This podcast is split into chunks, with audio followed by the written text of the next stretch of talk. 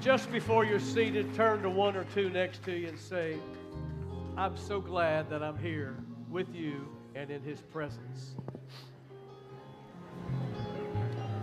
Hallelujah. Hallelujah.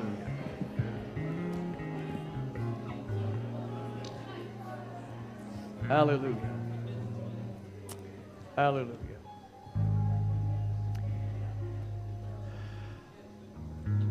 Just to keep before you, and we will do this all year long because there's always somebody else just coming along. As a church, we have adopted this great devotional, classic devotional called My Utmost for His Highest. We're getting good reports uh, of people saying that they're having devotions together with their spouse, that they're sharing with coworkers. But just so many others have been honest to say, you know, you, you talk about having a devotional life, but life happens. And just to have this simple tool that it's daily is making a difference in my life. My attitude is healthier. So, for those of you that may not know what I'm talking about, you can, you can look on our website. You can go to the information desk. We can uh, put you in contact uh, through either constant contact, Facebook, whatever medium you want to use to get this before you every day. As I'll keep encouraging you, find the time in which it's quality time for you. And uh, whether it's the early morning, mid afternoon, lunchtime, whatever, and just steal away those few moments that it takes to read this devotional. You'll find that these devotions are absolutely just loaded even though they're concise, just loaded with deep information that causes you just to want to go a little deeper in your relationship. And uh, uh, it's just a wonderful, wonderful, wonderful gift that God gave to the body of Christ through Oswald Chambers and his wife, Biddy, so many years ago. So, again, I'm going to keep that before you. I told you this year, I mean, we're going to stay focused. There's a lot of things that distract us.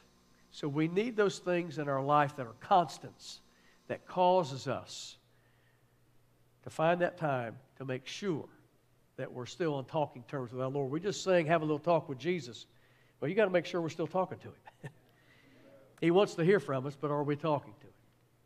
If you have your Bibles, I want you to turn with me to 2 Peter chapter 3, verses 14 through 18. If you'll stand with me for the reading of God's Word. I will apologize up front, still a little congested, so if I sound uh, like Donald Duck a little bit, everybody loves Disney characters, right?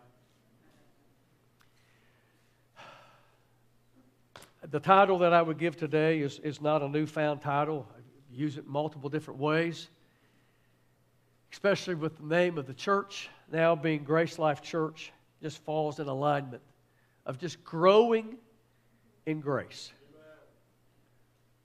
Not just receiving it now and then again, growing in it. Not just hoping it'll show up, and it will, but growing in it, being intentional. Put ourselves in position to be able to grow.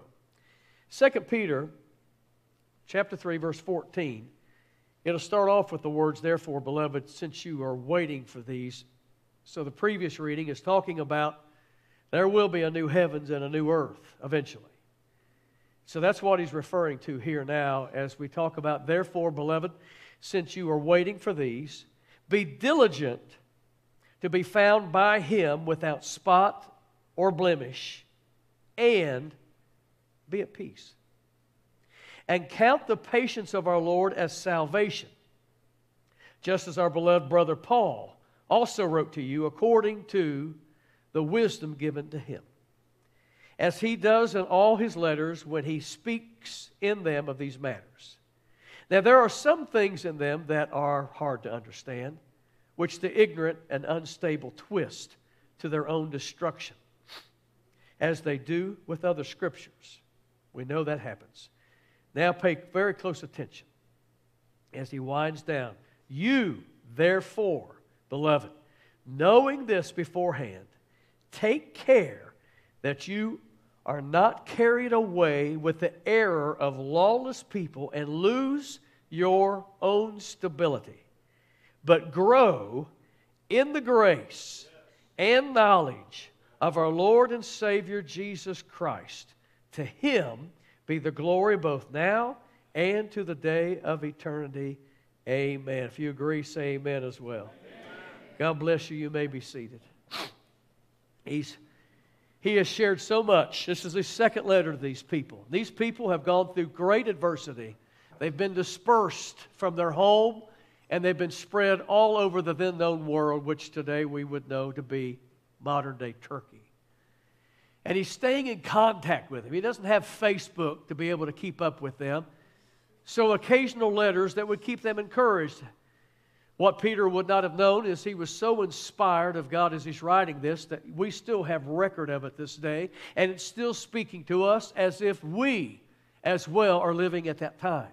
That's how current that it is. And we're battling the same things now as they were then that people get into our lives and they twist the truth and eventually weaken it, of course, and they'll just make it to fit to their lifestyle that they want to live. He said, Don't let this happen to you. Don't lose your stability. The Bible talks about standing in the Lord, standing under the promises of God. When you don't know what else to do to stand, you just stand. And so the Word of God is always talking about strength and it's talking about position. And now it's talking to us once again to stand. And yet He's telling us that we can get unstable, that certain winds of adversity come in our life and topple us over. How did that happen when we used to be so stalwart? We used to be so solid in the faith, and now this new wind of doctrine comes through, this, this charismatic personality comes through, and everybody's flocking to them. And, well, not uh, everybody can't be wrong, so I'm going to join in. Maybe I didn't have to adhere to certain things because now it looks like they're getting blessed by not honoring them, so I'll just abandon those things that's been important to me. All these things are possible. So he writes to them, he said, Don't let it happen to you, but grow in the grace and the knowledge of the Lord Jesus Christ and see his glory. Kind of sounds like our motto here know, grow, show. Grow in the knowledge, grow in grace, keep growing. At the same time, show the love of God to others, the favor of God in your life. What I want to do today is a very foundational kind of message. It, it, it absolutely is one of those kind of messages that can can establish somebody and for others stabilize them again. There's a certain book uh, I shared with you a couple weeks ago, another book that was important to me. But the book Celebration of Disciplines is a book that I've had in my library now for better than 30 years. The man that wrote this particular book was a Quaker. We think, well, what's a Quaker got to say to us? And the celebration of disciplines, even the Church of God as a denomination, has made it mandatory now in candidates for ministry that we call the MIP program or Ministerial Intern Program. It's required reading. It's a book that I've read from multiple times, I've taught from many times. It's something that needs to be shared. What is the celebration of disciplines? Because as soon as we hear the word discipline, some of us get real scared. Now, I've been a person that I value discipline most of my life, whether it's physical discipline, mental discipline, spiritual discipline. Those things that keep us. When, when, when if we weren't disciplined, we'd find ourselves going astray or becoming so out of shape that it was almost impossible to get back. So you maintain a diet, you maintain a, an exercise regimen in your life. Same thing goes for us spiritually. In these disciplines, Richard Foster would talk about the inward disciplines, the outward disciplines, and the corporate disciplines. The inward disciplines may be things such as fasting and prayer. The outward disciplines come along, and, and, and, we may be talking about solitude, getting alone with God, as well as our service unto God. And those corporate disciplines in our life as well talk about things such as what we just experienced worship together. How many of you glad you came and worshiped with somebody else today? Just raise your hand. It makes a difference, doesn't it? It's all right to say that. It's all right to say, you know what? I feel better. Well, you shouldn't talk about feelings with church. It's all spiritual. Let me tell you something. The spirit bone's connected to the natural bone, okay? I feel better when I get around certain people. Can we all agree to this? Sometimes we get around other people that pull us down and we don't feel good once we just get in their proximity. Hello? And there's other people's like, oh, they're in the room. I want to get next to them. Why? Because they're always laughing. They're always happy. They're always encouraging. They're always pulling somebody else up. I want to be around that kind of person. And what's even better, I want to be that kind of person.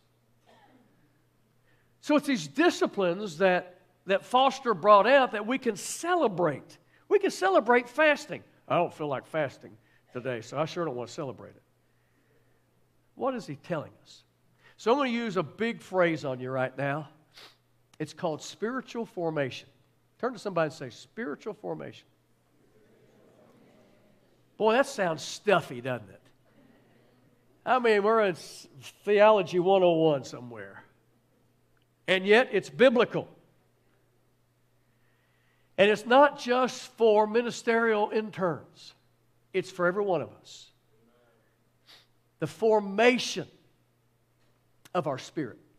Just like we see our physical being changing its form through adolescence and transforming into adulthood, the same thing happens to our spirit.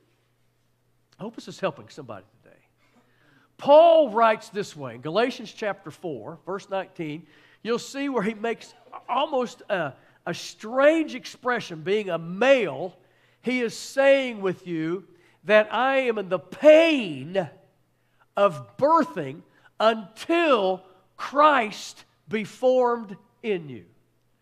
Now, anybody that's ever cared for their children, if you're a Christian parent and you're, you're, you have your own biological children, adopted children, what, foster children, somebody under your care, and you want to see them come to the faith of the Lord Jesus Christ, you're praying for them that that will happen.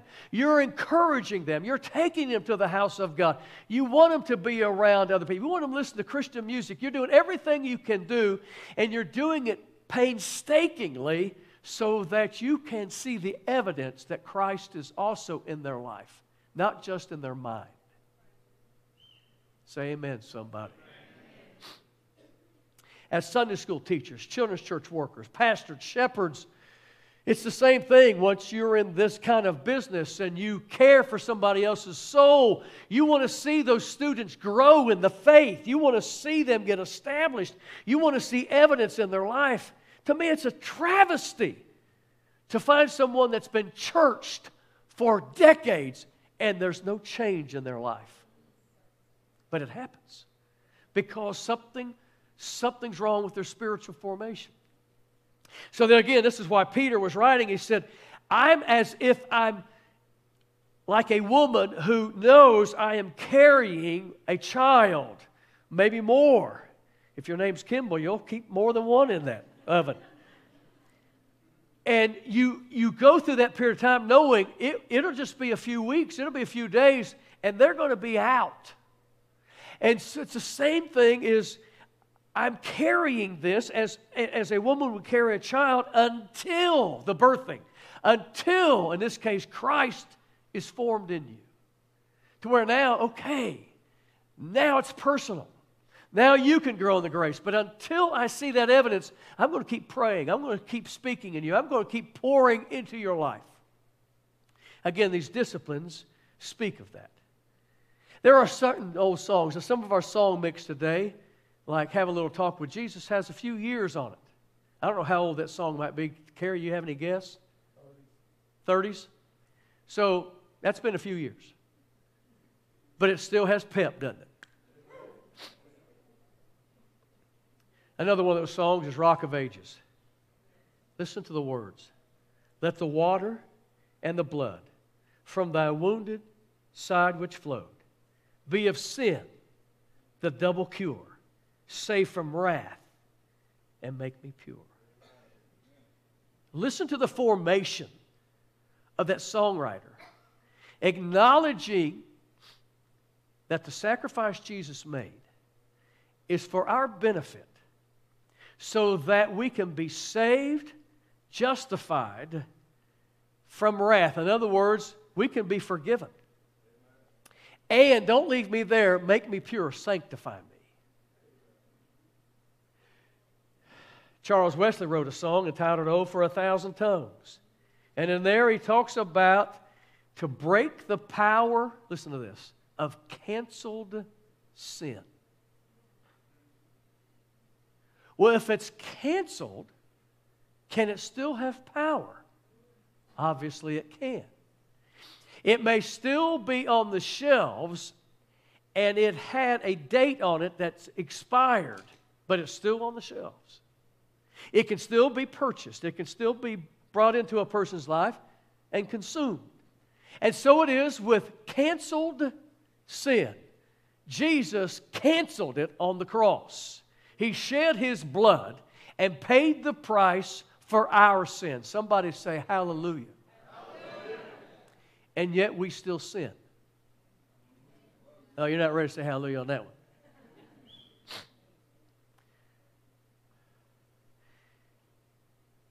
This whole thing of spiritual formation reminds us that yes, the price has been paid, and yet I'm still living a natural human life. And I battle with temptation. I struggle against certain things. There are some vices that I watch other lives being destroyed by that never ever bother me, but it's something else that I struggle with. It's something else that I've battled with for years. I know it's been paid for, I know it's canceled, but why does it still have power? And what can I do about it? It's the word grace. For the next few moments, I just want to camp out at grace. A term that we use periodically, some constantly. It's this bigger than life word. It's a word that I continue to pour myself into so that I can get another glimpse, another dimension, another angle of it. To begin with this thing called grace, if you've been around anybody that's a Christian, anybody that's been churched, anybody that ever uses the word grace, the next thing out of their mouth is probably going to be something like this it's unmerited favor. And I'm not saying that's wrong, but it's that and so much more. I love the name Grace Life. That we may grow in the grace, that we can live a life acknowledging the grace of God. When we changed the name of the church from Marietta Church of God to Grace Life, one individual that doesn't attend here said, I like that name change because it's not a name any longer that describes where you're located, it says who you are. Grace life, as what I said to you in leading into that change, was it's something that we can be measured by now. It's that finger in the back. It's when someone comes up, hey, aren't you people all about grace? You don't act like it right now. And sometimes we need that finger in the back. Turn to somebody and say, it was probably you he's talking about. That's really grace right there, isn't it? This grace it is unmerited favor. But the grace of God is everything to us. Everything. There is nothing, absolutely nothing in our life but for the grace of God. The breath that we have is by the grace of God.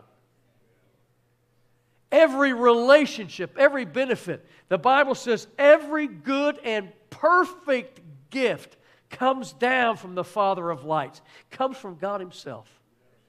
The grace of God. And when it comes to the grace of God, there is without a doubt times where God just pours out from the windows of heaven into our life. There are those times that the grace of God is immeasurable in our life. We're like, where did that come from? Had I sown seed somewhere before and now the harvest is coming in? Maybe. But there are times it's like, I don't know why God's so good to me. Is that speaking to anybody today? You've had those times in your life? All of a sudden, you met new friends. You're like, Where have you been all my life? You are what I've been looking for. The grace of God brought us together. Sometimes it's through tragedy, and yet you would have another way now because you were bonded to this person by the grace of God. The promotion at, at your work. One of our members here, one of our deacons here today, made this statement retired, gone into another position, thought that I'm going to take a job that I really wanted, and got down to two people, and he didn't get that job. His words, I felt dejected. Had no idea what was coming next. And he said, My life is so blessed. I've got another job now that's set me up so much better in retirement again. And I'm already vetted than if I'd have taken that other position. That's grace, folks. That's grace. And even though there are those times that God pours out of His Spirit in that way, most of the grace of God happens in our life through an interactive relationship. And this is where the disciplines come in. Listen to me very closely. I use the expression that I was raised in performance Christianity. I'm not saying that to be ugly. I'm not saying that to be mean. I'm trying to help others that have tasted that world or who may look at it and say, that's the way I want to go. Especially when it comes to holiness congregations, Pentecostal congregations. We knew what it was to have certain standards to live by. And as long as you adhered to those standards, you were in good standing. But what we found out is a lot of those expressions were just going through the motions. There was no life to it, it was just a standard. Now, again, the standard in itself is not evil, but you hear me today. These disciplines have no merit in themselves, they have no righteousness in themselves. Wow. Pastor, you're getting out there where angels fear to tread.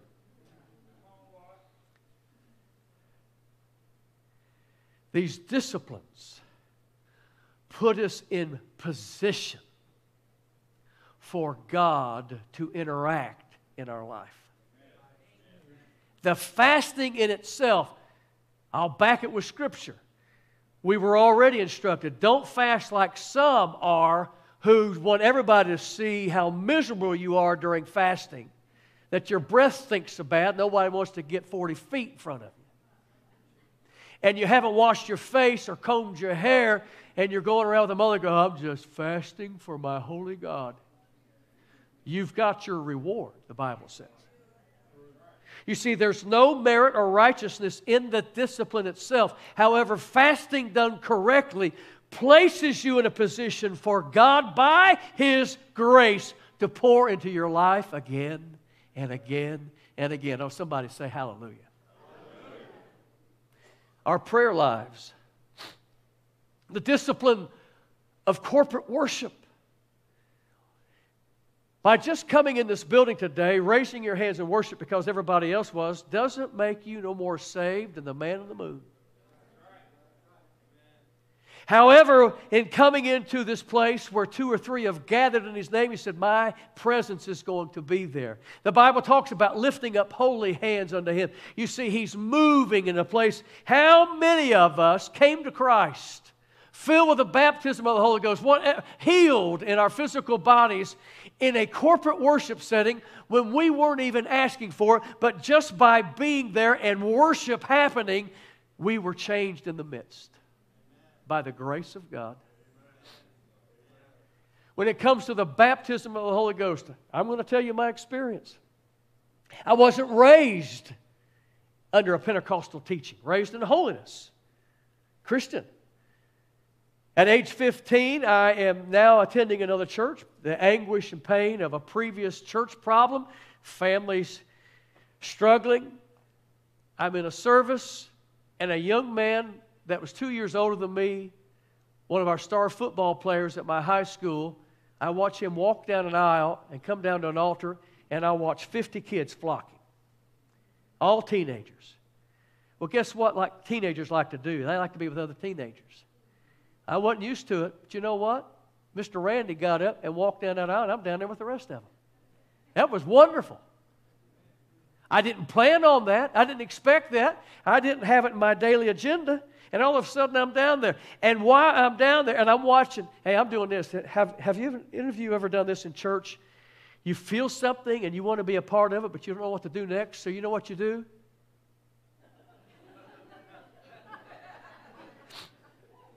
and God was in it. So I'm looking around. And I'm watching them extend their hand out and lay their hand on Deuce's shoulders. I'm like, I can do that. I'm 15 years old. And as I do that, I start speaking in tongues. I wasn't looking for that. That's by the grace of God. Now, all kind of things were going on in my head. I'd already been told Pentecostals were crazy. I'd even heard speaking in tongues was of the devil. And now it's happening to me, and it's wonderful, and I'm like, oh my gosh, I'm going to die. I have grown in grace. But I was in position, I was in God's house. I was under the preaching of His Word. I was in corporate worship when that happened for me. If I had stayed at home watching television, that probably wouldn't have happened for me on that night.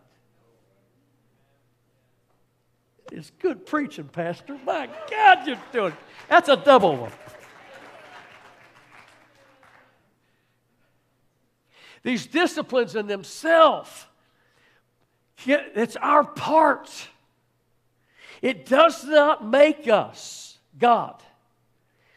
Again, you can fast with the wrong motivation. You can pray with the wrong motivation. The Bible's filled with examples of like that. Don't be like the publicans who just wait for a crowd, and now I'm going to deepen my voice as I pray because I sound and look so spiritual. Well, that prayer just went. I hope I'm helping somebody today. So, what's my role?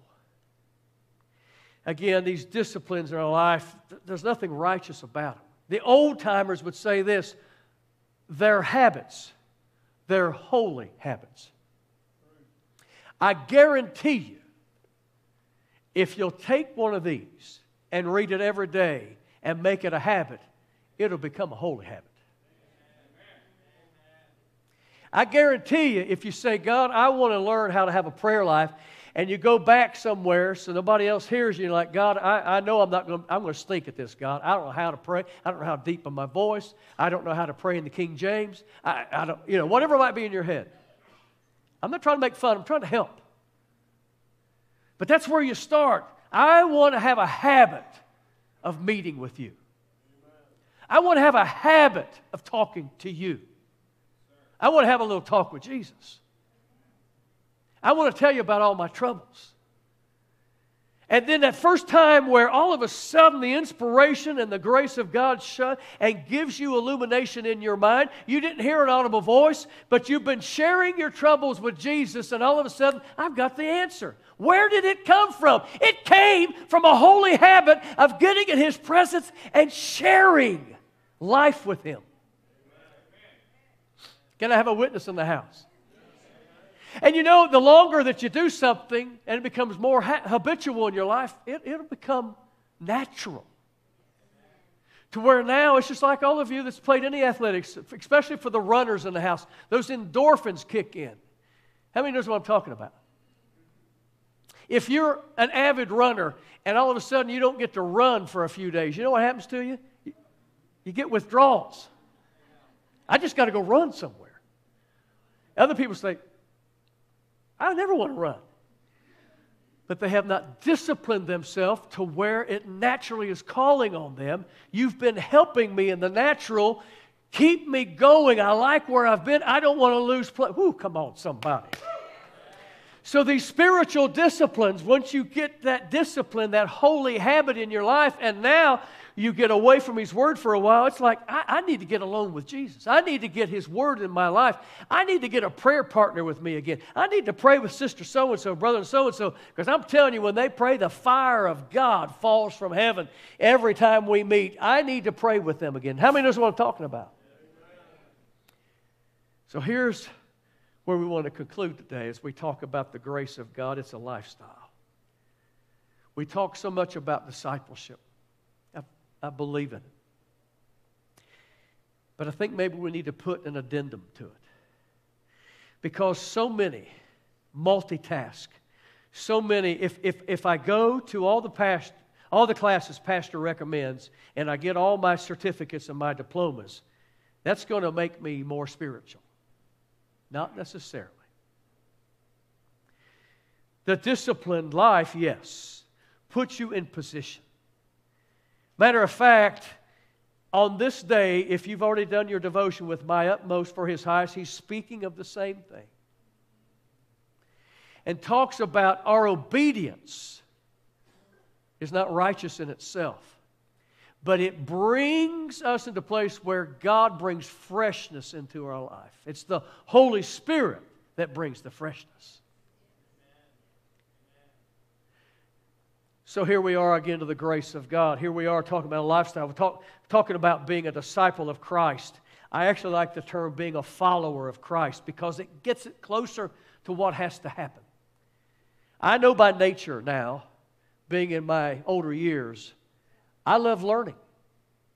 I'm probably more interested in learning something new every day at this time of my life than I did when I was in high school. Can I have another witness in the house? I mean, inquiring minds want to know, don't they? I don't want to quit growing. I refuse to quit growing. It's a discipline. I want to learn. I want to know more. I want to know more about Him. I want to grow in the grace of God. I want to see the grace of God in somebody else's life and watch them grow in that faith as a result of the grace of God. I want to be an instrument in the hand of God that speaks to somebody else, that touches another life, and watch God Himself meet in their life. And you get to step back and not take credit, but know, God, you employed me in the changing of a life. It's being a follower. Here's the better term if you're a disciple of Christ, then you are an apprentice to Him. It's a lifetime of learning. Richard Foster, I actually came across a periodical. He's retiring from the ministry. Celebration of Discipline was written 40 years ago. And they asked him certain questions about what he has seen in his lifetime. And I love what he came back with. He said, We have learned how to multitask. What we have to learn again now is how to unitask. In church, it's no different we can find ourselves juggling the balls, spinning the plates, being so active, multitasking for Jesus. I'm going to help somebody today. But you see, what you learn is the slower you walk, the more that you can see. When you're going lickety split, you're not looking at the trees. You have no idea that your neighbor just added on to their house. You have no idea that your neighbor down the street bought a brand new truck. You have no idea that the neighbor in the next block had bought your old truck and now they have it and it looks better than you ever had it. Because you're moving too fast. This is the grace of God. Allowing Him to be our source to unitask.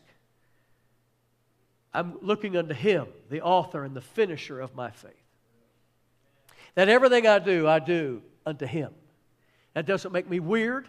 That doesn't mean I still don't like athletics. That doesn't mean I still don't like hamburgers. That doesn't mean, doesn't mean, doesn't mean, doesn't mean. What it does mean is I focus on Him. Each day I'm looking into Him in this interactive relationship, what can you and I do together today, Jesus? Whose life can be touched? What is it that you want to bring into my life? Who do you want to bring into my life? That unitasking of realizing I'm going to deal with other things, but I'm making sure that you and I are in right relationship. So here's where it comes down. Carrie, if you'll come to music, please.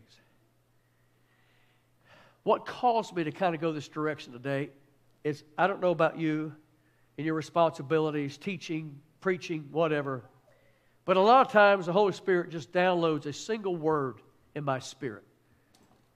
I don't necessarily always do word searches, word studies, but the word that we don't use often enough now that came into my spirit was the word master.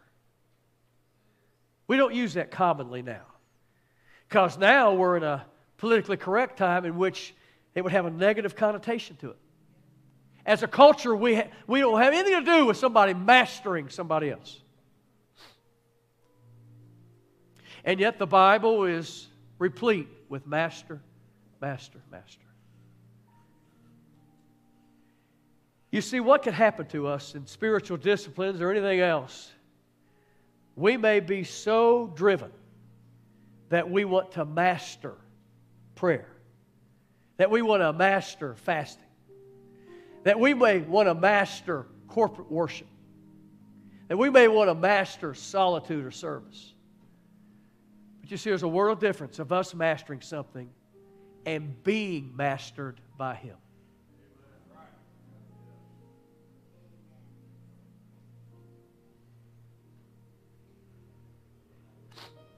In my life, I have responsibilities.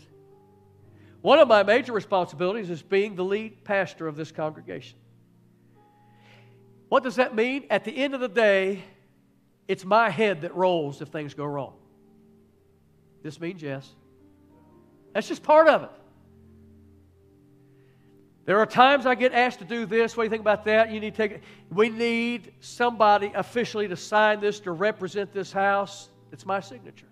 I feel and bear that responsibility. You can parallel it with your world. Well, here I am now driving a school bus as well. Some of you don't know that. I'm not in charge. It's wonderful. a couple drivers were together and they were yammering. And I walked up and I refused to be negative. And I said, guys, I'll tell you my position.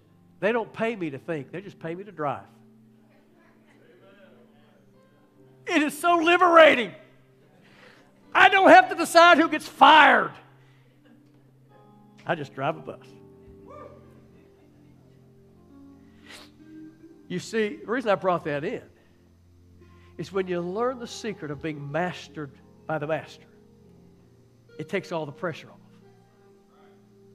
I can enjoy the relationship. Because at the end of the day, it's not my head that rolls, it's him. And ain't nobody gonna roll his head. At the end of the day, I can go to him and have a little talk with him and tell him about what's going on. And then wait for his grace to bring the answer. I have to put myself in position to hear. I have to put myself in position to be able to receive. But again, it's his kingdom. How many believes that today? How do I know it's a kingdom? Because we have a king.